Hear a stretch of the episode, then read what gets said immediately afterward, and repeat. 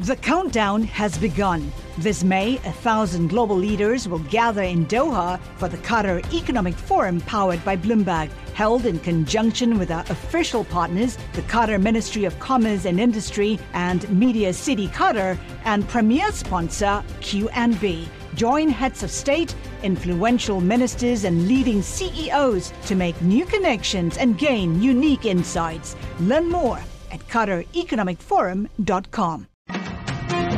Live from the Bloomberg Interactive Brokers studios, this is Bloomberg Daybreak for Thursday, August 11th, 2022. Coming up this hour. U.S. futures look to add to yesterday's rally. Softening inflation isn't swaying Fed officials when it comes to policy. Gas prices continue to fall, dipping below $4 a gallon. And Disney shares surge as it beats profit estimates and it announces a price hike for streaming. New York Mayor Adams and Texas Governor Abbott continue to spar over busloads of migrants to the city, plus former President President Trump pleads the fifth.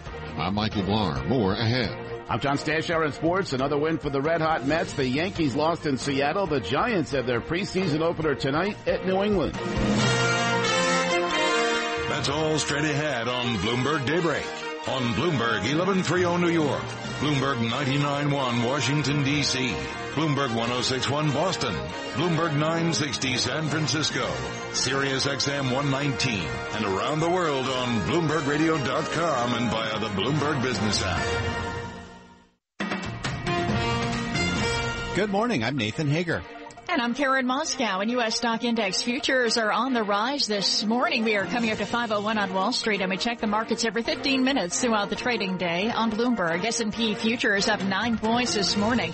Dow futures up 104, and NASDAQ futures are up 19, and the 10-year Treasury up 132nd, yield 2.77%. The yield on the two-year, 3.17%. Nathan. All right, Karen, thanks. This rise in futures this morning is building on yesterday's powerful rally. The S&P 500 closed at a three-month high while the NASDAQ 100 is now up more than 20% from its June bottom, all fueled by softer than expected inflation data. Alan Lands, Director of Research at Lands Global, is skeptical all of a sudden now one CPI report and and now you know inflation is is calm and taken care of, et cetera. So for some reason investors you know, meme stock stocks are back, and and uh, you know, it's, it's just the, the it, it's just a total exaggeration. Now, Alan Land says he still remains cautious. He was a guest on Bloomberg Business Week, heard weekday afternoons on Bloomberg Radio and streaming live on YouTube.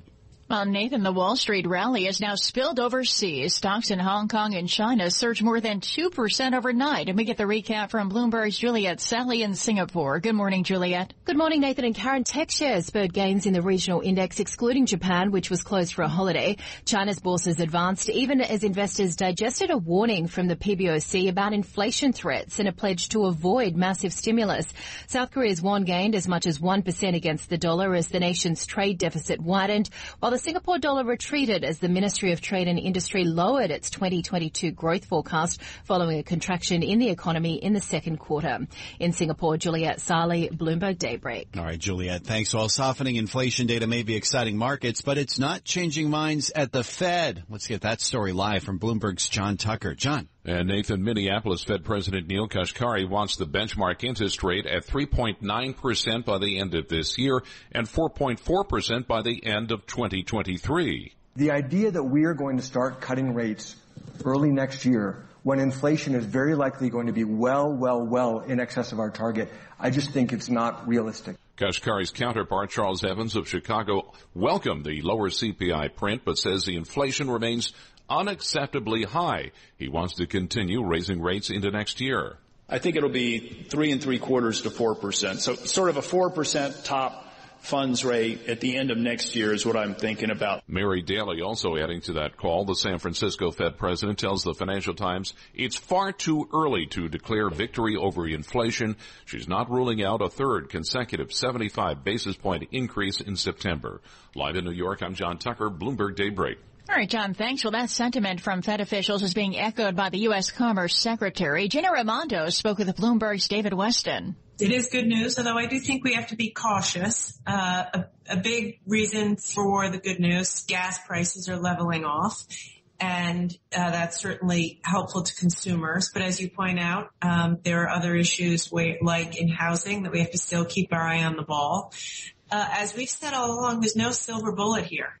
Commerce Secretary Gina Raimondo mentioned falling gasoline prices, and we have more news on that front this morning. AAA is reporting that the average price of gas in the U.S. has now fallen below $4 a gallon. And we'll get another read on U.S. inflation this morning, Karen. Economists predict July's producer price index rose 10.4% on a year-over-year basis. That's less than June's historic 11% increase. Bloomberg's Vinny Del Giudice has more. Gasoline prices could be the theme of today's report falling gasoline prices. They've been sloshing around for two months and accounted for almost all of June's increase in U.S. wholesale prices. Outside of fuel, Bloomberg Economics says costs remain elevated, though the peak is probably behind us. We saw a similar pattern in Wednesday's data on July consumer prices, but there's a long way to go.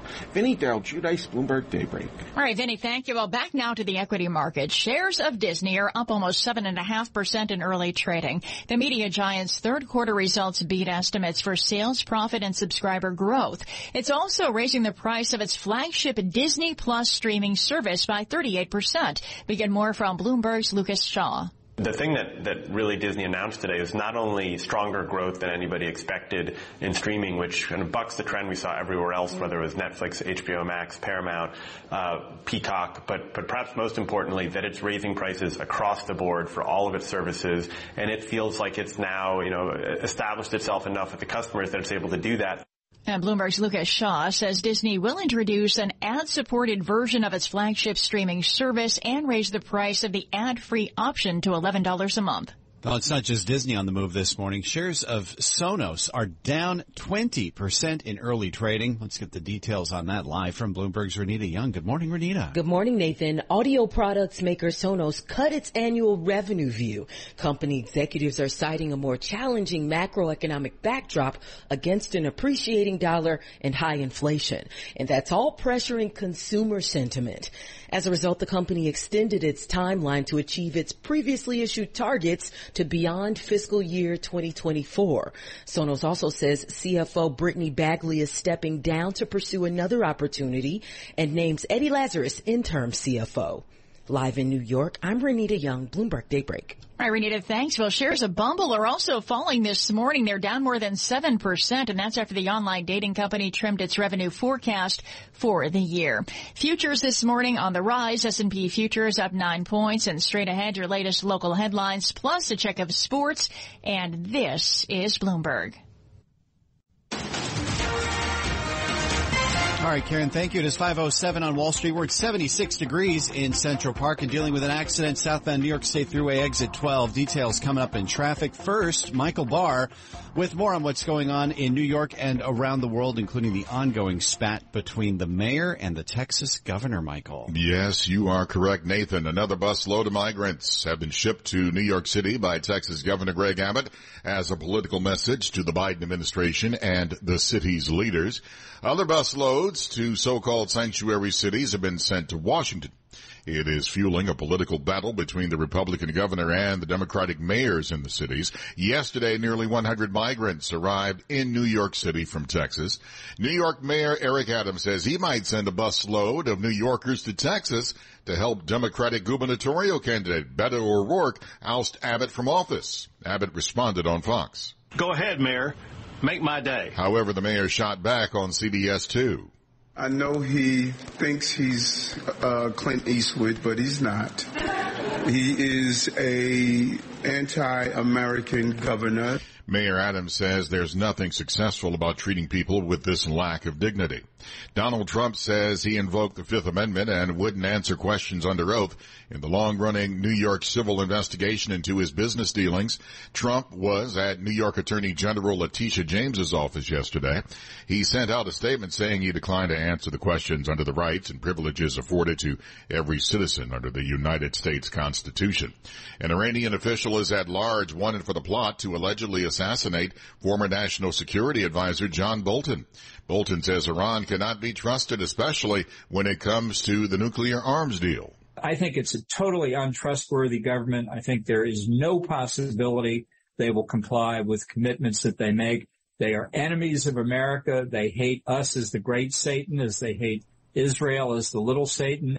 The Department of Justice says 45-year-old Iranian operative Shahram Poursafi offered $300,000 to assassinate former National Security Advisor Bolton in retaliation for the killing of a top Iranian general in 2020.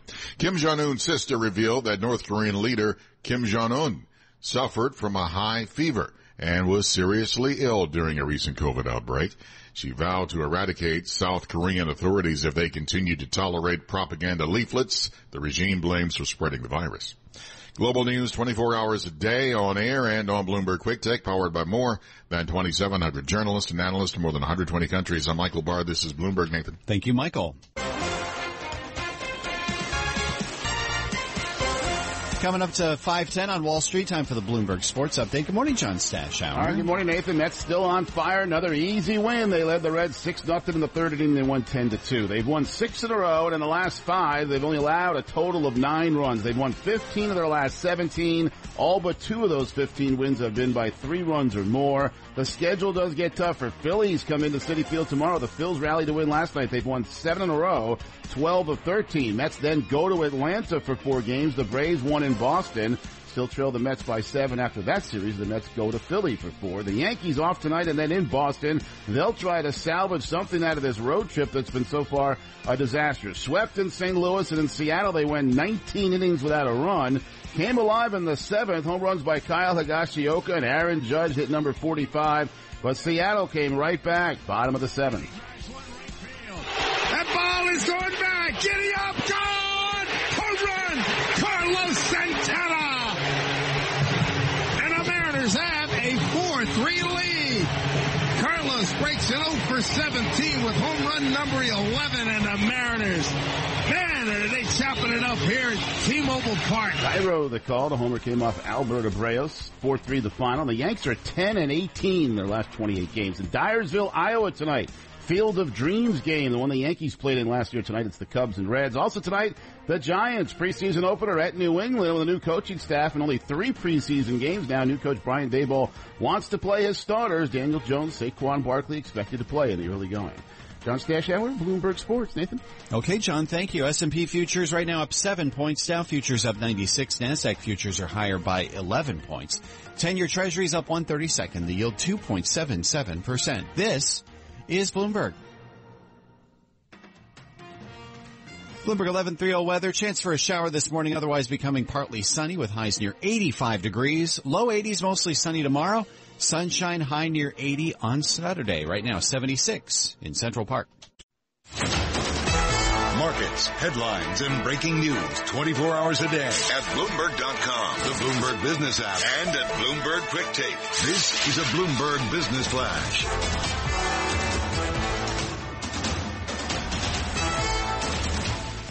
And I'm Karen Moskow, and stocks are trimming a rally spurred by softer than expected U.S. inflation data as investors digest comments from Federal Reserve officials who remain resolute on the need for further interest rate hikes. We check the markets every 15 minutes throughout the trading day on Bloomberg. And right now S&P futures, they're up 9 points. Dow futures up 97 and NASDAQ futures up 21. The DAX in Germany is down about two tenths of a percent. 10-year treasury up 132nd, yield 2.76%. Yield on the two-year 3.17%. NYMEX crude oil is up about 9 tenths percent, of 82 cents at $92.74 a barrel.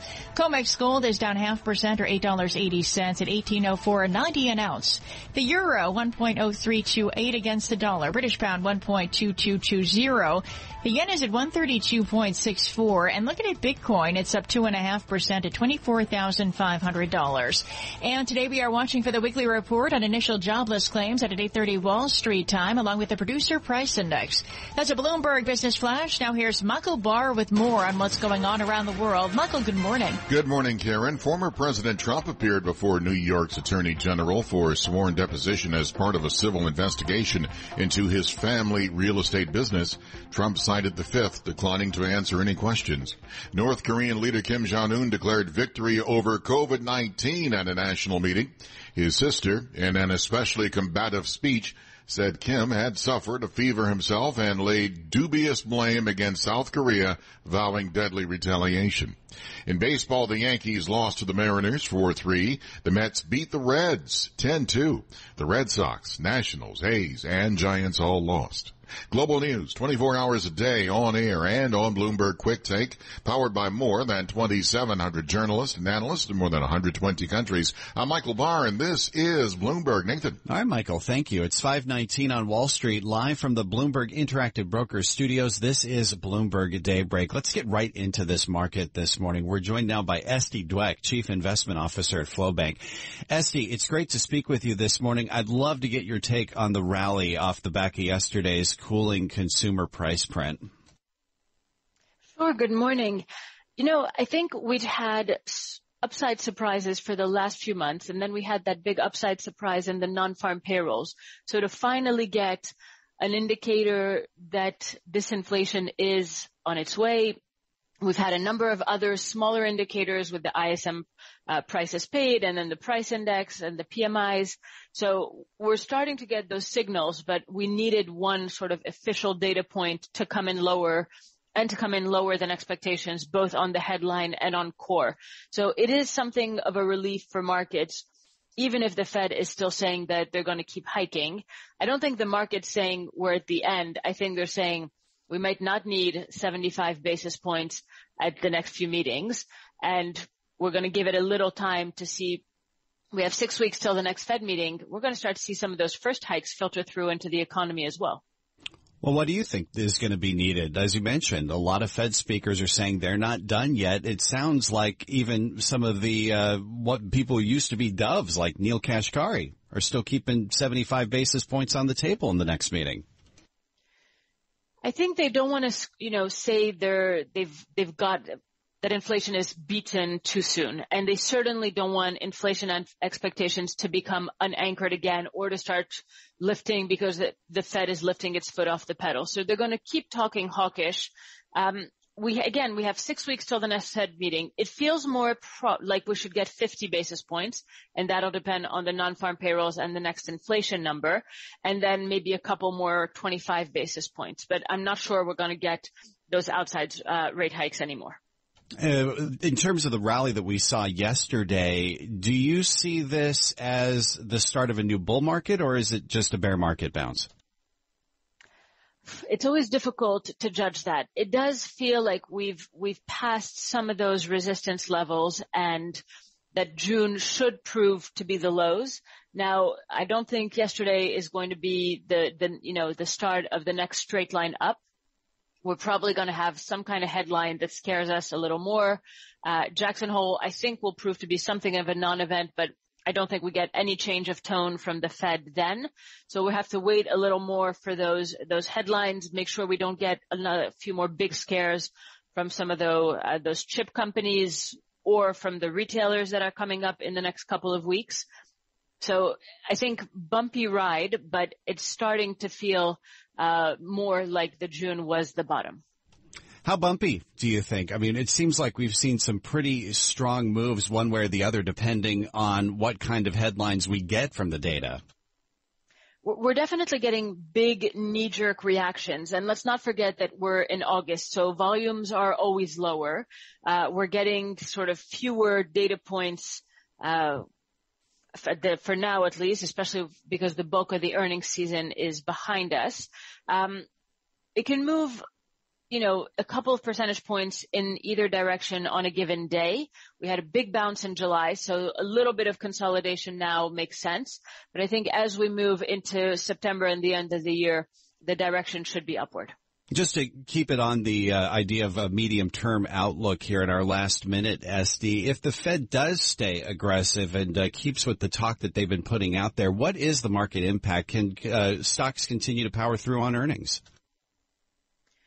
That's going to be a big question. And it'll depend how much or how aggressive the Fed wants to continue to be. We, we've seen a peak at around 3.6, 3.7% of a terminal rate expectations from the market. So if we go back towards that, uh, from where we are today, I don't think it's that big of a move. Um, so I think markets can weather it, but would you have short-term corrections or would you have a little more of those growth fears coming back because we're really gone between inflation and growth fears back and forth? I think that can last a little bit longer. Really great to get your thoughts, Esty. Thanks again for being with us. Esty Dwek, Chief Investment Officer at FlowBank. Right now, after yesterday's rally, S&P futures are pointing a little bit higher, up 8 points. Dow futures up 95. Nasdaq futures uh, pairing some of their gains. They're up 20 points. Uh, the tech-heavy Nasdaq had uh, led the rally uh, that we saw yesterday off the back of July CPI. 10-year Treasury right now is up 132nd. The yield 2.76%. Yield on the two-year 3.17%. NYMEX crude is higher, up 9 tenths percent, up 79 cents, $92.72 a barrel. And COMEX gold down a half percent, down $8.50 at 1805.20 an ounce. Stay with us. You're listening to Bloomberg Daybreak.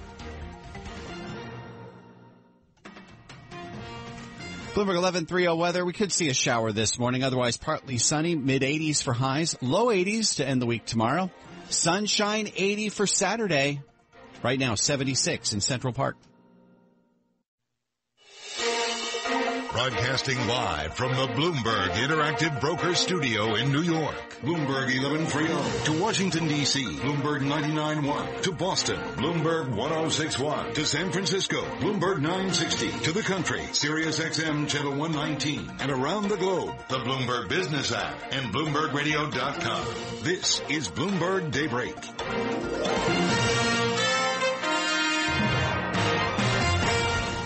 It's 5:30 on Wall Street. Good morning. I'm Nathan Hager. And I'm Karen Moskow. We are just about four hours away from the open of U.S. trading. Let's get you up to date on the news you need to know at this hour. U.S. futures adding to yesterday's rally. A 2% surge in the S&P 500 was fueled by softer than expected inflation data. Anastasia Amoroso, chief investment strategist at iCapital, says it might be time to add equity exposure. The time to do this was not in February in retrospect when we still had 300 basis points or more of rate hikes to go. But if we have 75 or 100, that should not pressure the multiples as much anymore. So I would be selectively looking to add to some of the thematic stocks, to high growth stocks that have not worked in the last six months. iCapital's Anastasia Amoroso says positioning will be important for buyers in current market conditions. Well, softening inflation data may excite markets, Karen, but it's not changing minds at the Fed. Bloomberg's John Tucker joins us live with that story. John? Minneapolis Fed President Neel Kashkari says the idea the Fed's going to start cutting rates early next year is unrealistic. I think a much more likely scenario is we will raise rates to some point and then we will sit there until we get convinced that inflation is well on its way back down to 2%.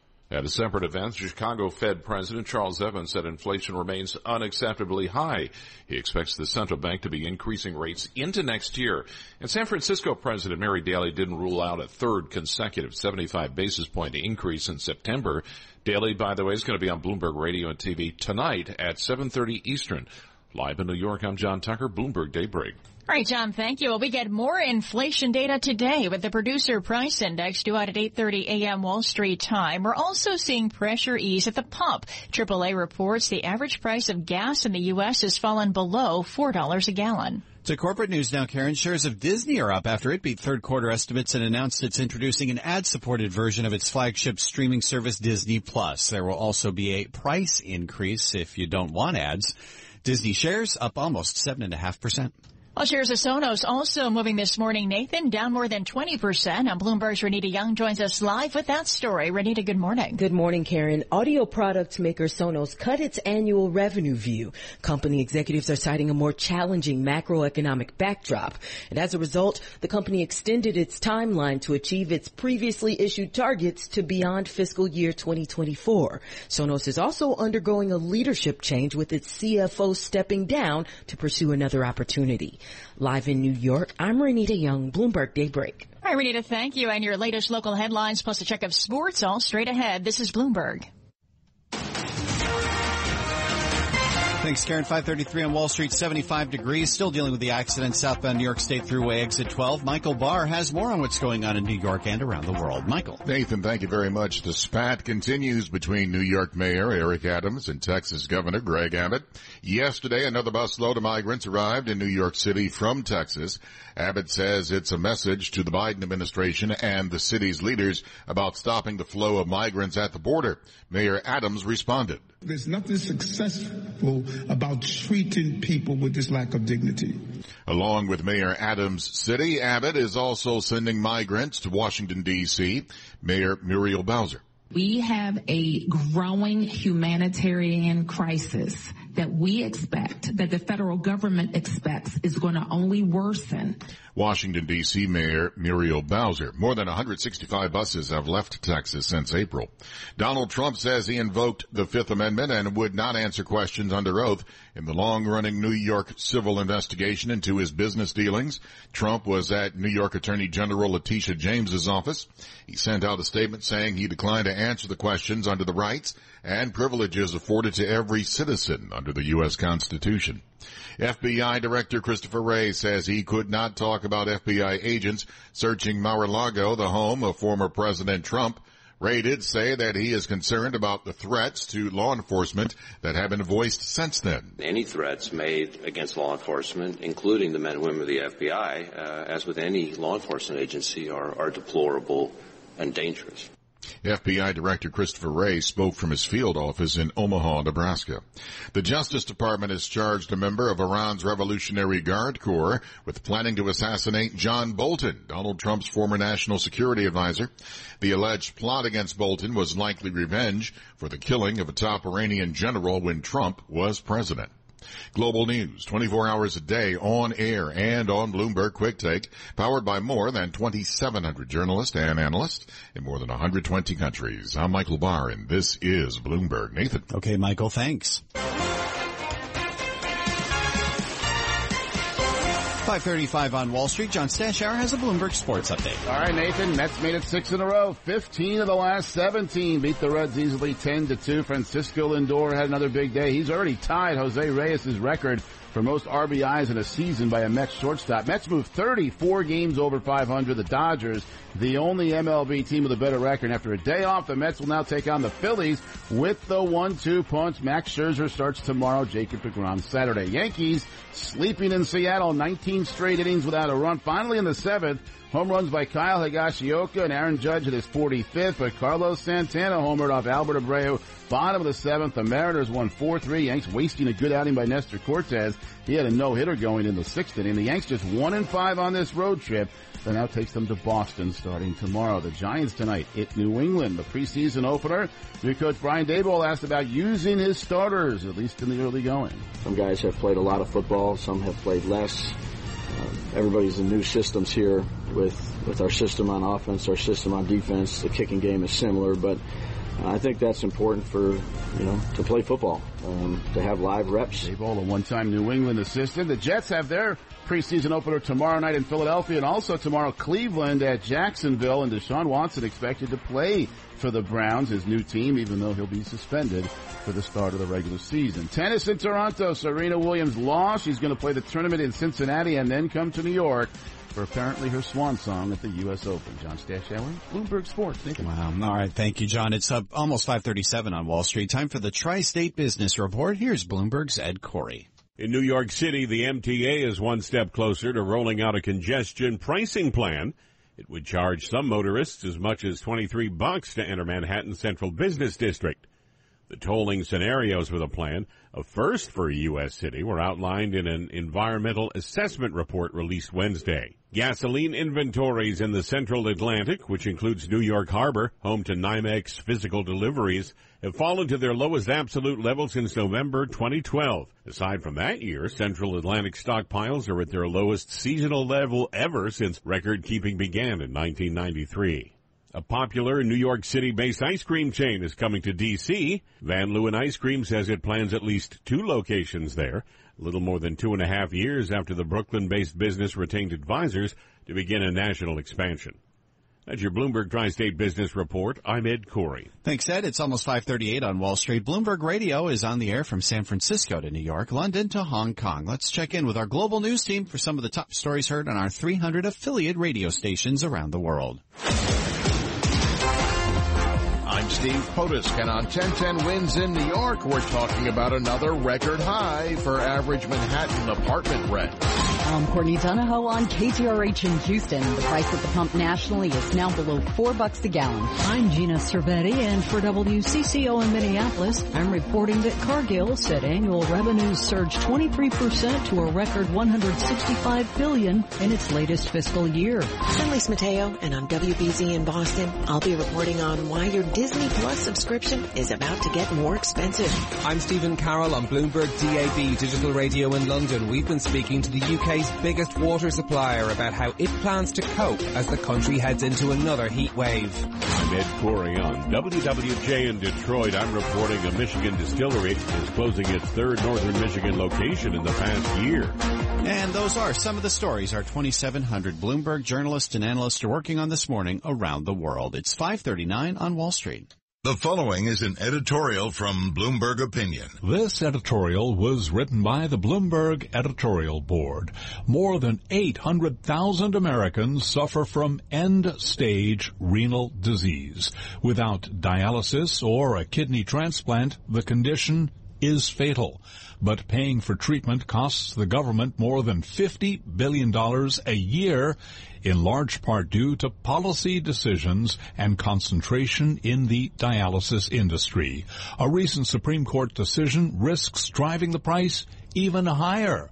Congress should take steps to control costs, support innovation, and promote competition among dialysis providers. Expanding efforts to improve the supply of kidneys donated for transplant would be valuable as well. The wide availability of dialysis has provided life-saving treatments to countless Americans, but at considerable public expense. Making the industry more competitive would benefit patients and taxpayers alike. This editorial was written by the Bloomberg editorial board. For more Bloomberg opinion, please go to bloomberg.com slash opinion or OP. IN Go on the Bloomberg terminal. This has been Bloomberg Opinion. You can hear Bloomberg Opinion editorials every weekday at this time. Terminal customers can read more at OPIN Go. Futures moving higher this Thursday morning. You're listening to Bloomberg Daybreak. Bloomberg 1130 weather, partly sunny, but uh, can't rule out a shower this morning. We'll get up to near 85 degrees. Sunshine, low 80s tomorrow. Sunny near 80 on Saturday. Right now, 75 in Central Park. Markets, headlines, and breaking news 24 hours a day at Bloomberg.com, the Bloomberg Business app, and at Bloomberg Quick Take. This is a Bloomberg Business Flash.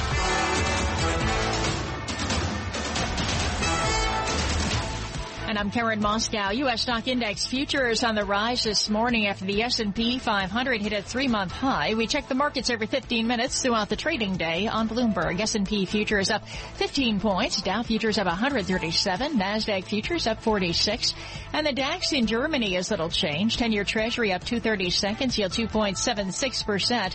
Yield on the two-year 3.17%. NYMEX crude oil up 1.1% of 98 cents at $92.89 a barrel barrel. COMEX gold down half percent or $9.20 at 1804.50 an ounce. The euro 1.0335 against the dollar. British pound 1.2220. The yen 132.61. And Bitcoin this morning up 2.5% at $24,525. That's a Bloomberg Business Flash. Now here's Michael Barr with more on what's going on around the world. Michael. Karen, thank you very much. Kim Jong-un's sister revealed that the North Korean leader suffered from a high fever during a recent COVID outbreak.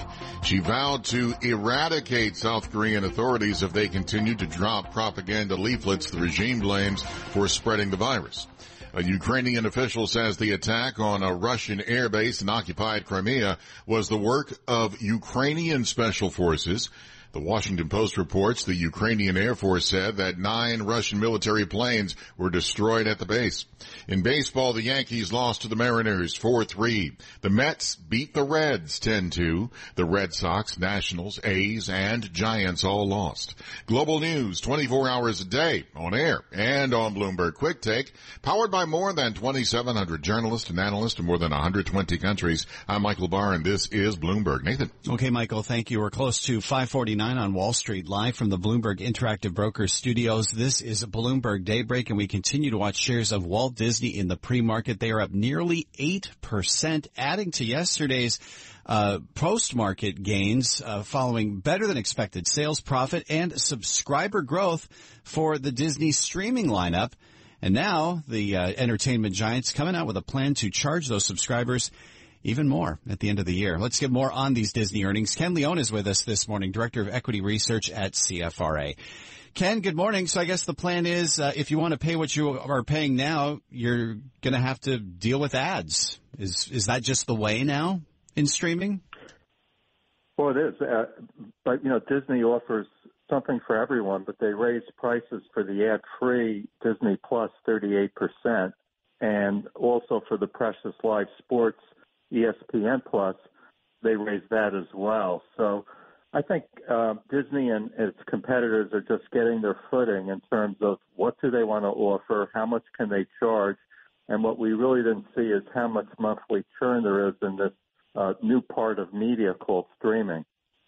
Now, one thing that was interesting to me though is that uh, Disney says that it has uh, basically a, a, little bit more subscribers than Netflix, but it didn't really parse out whether those subscribers are all Disney Plus or whether some people might be getting more than one service. How do you read that?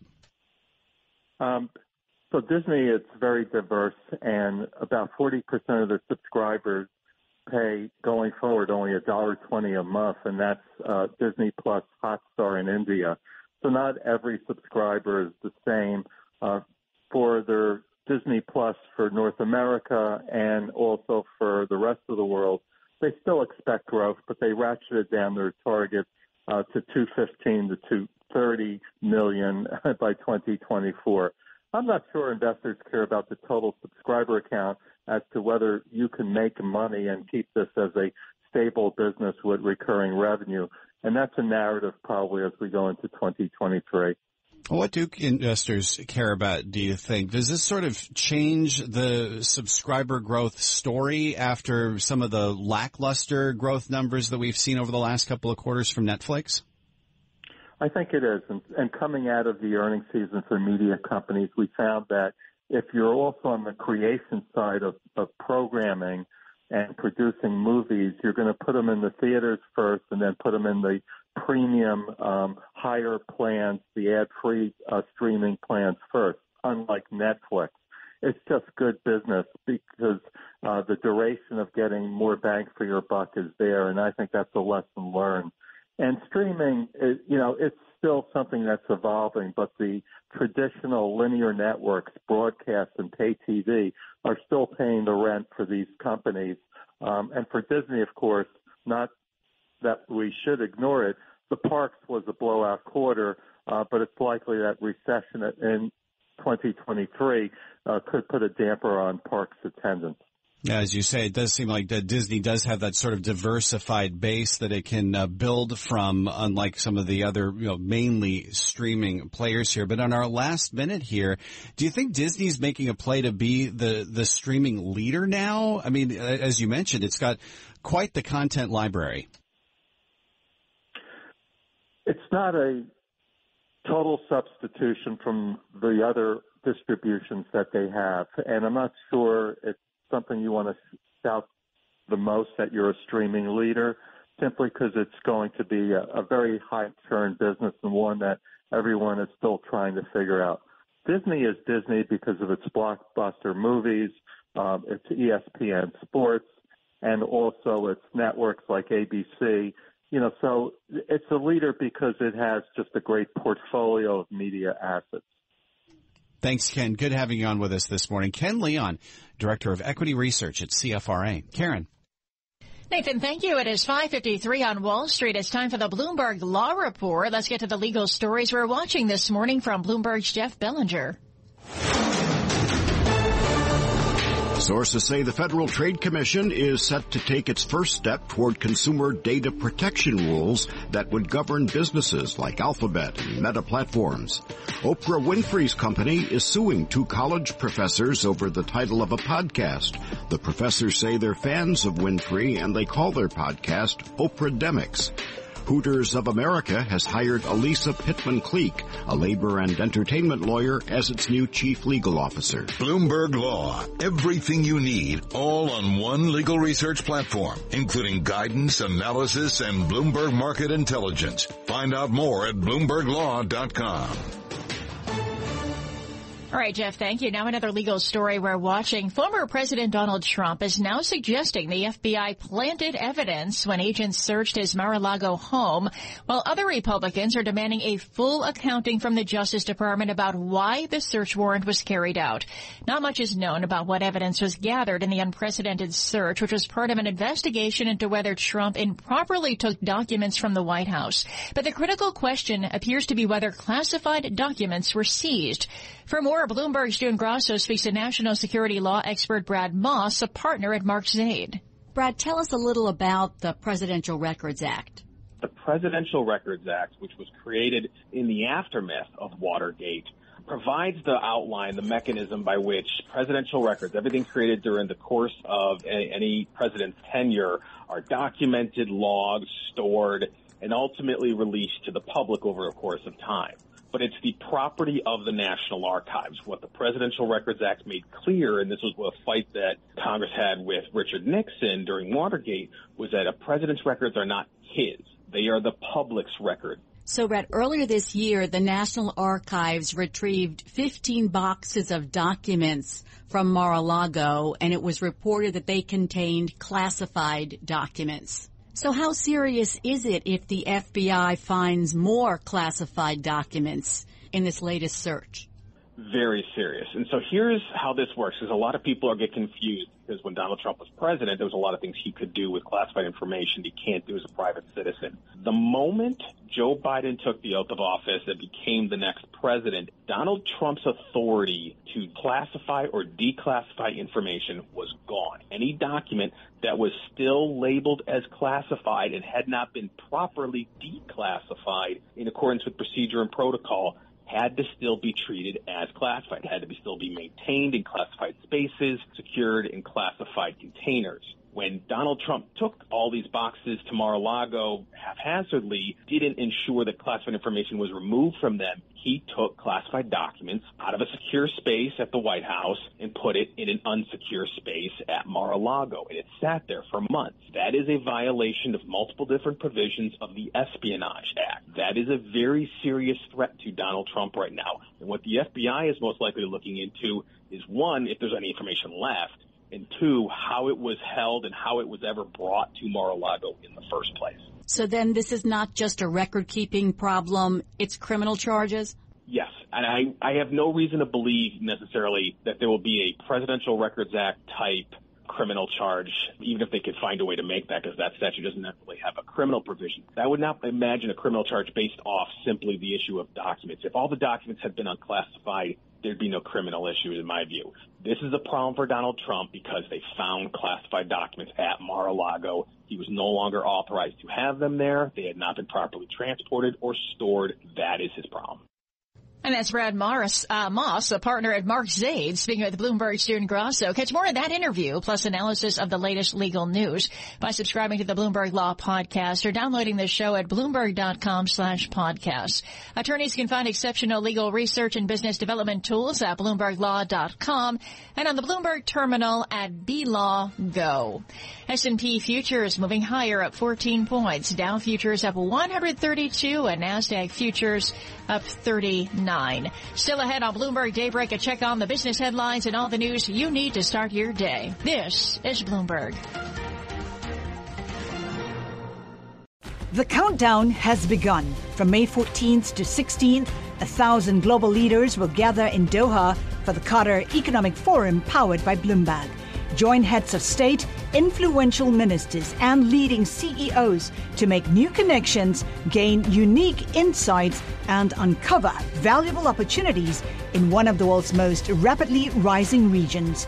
Request your invite for this exclusive event at QatarEconomicForum.com.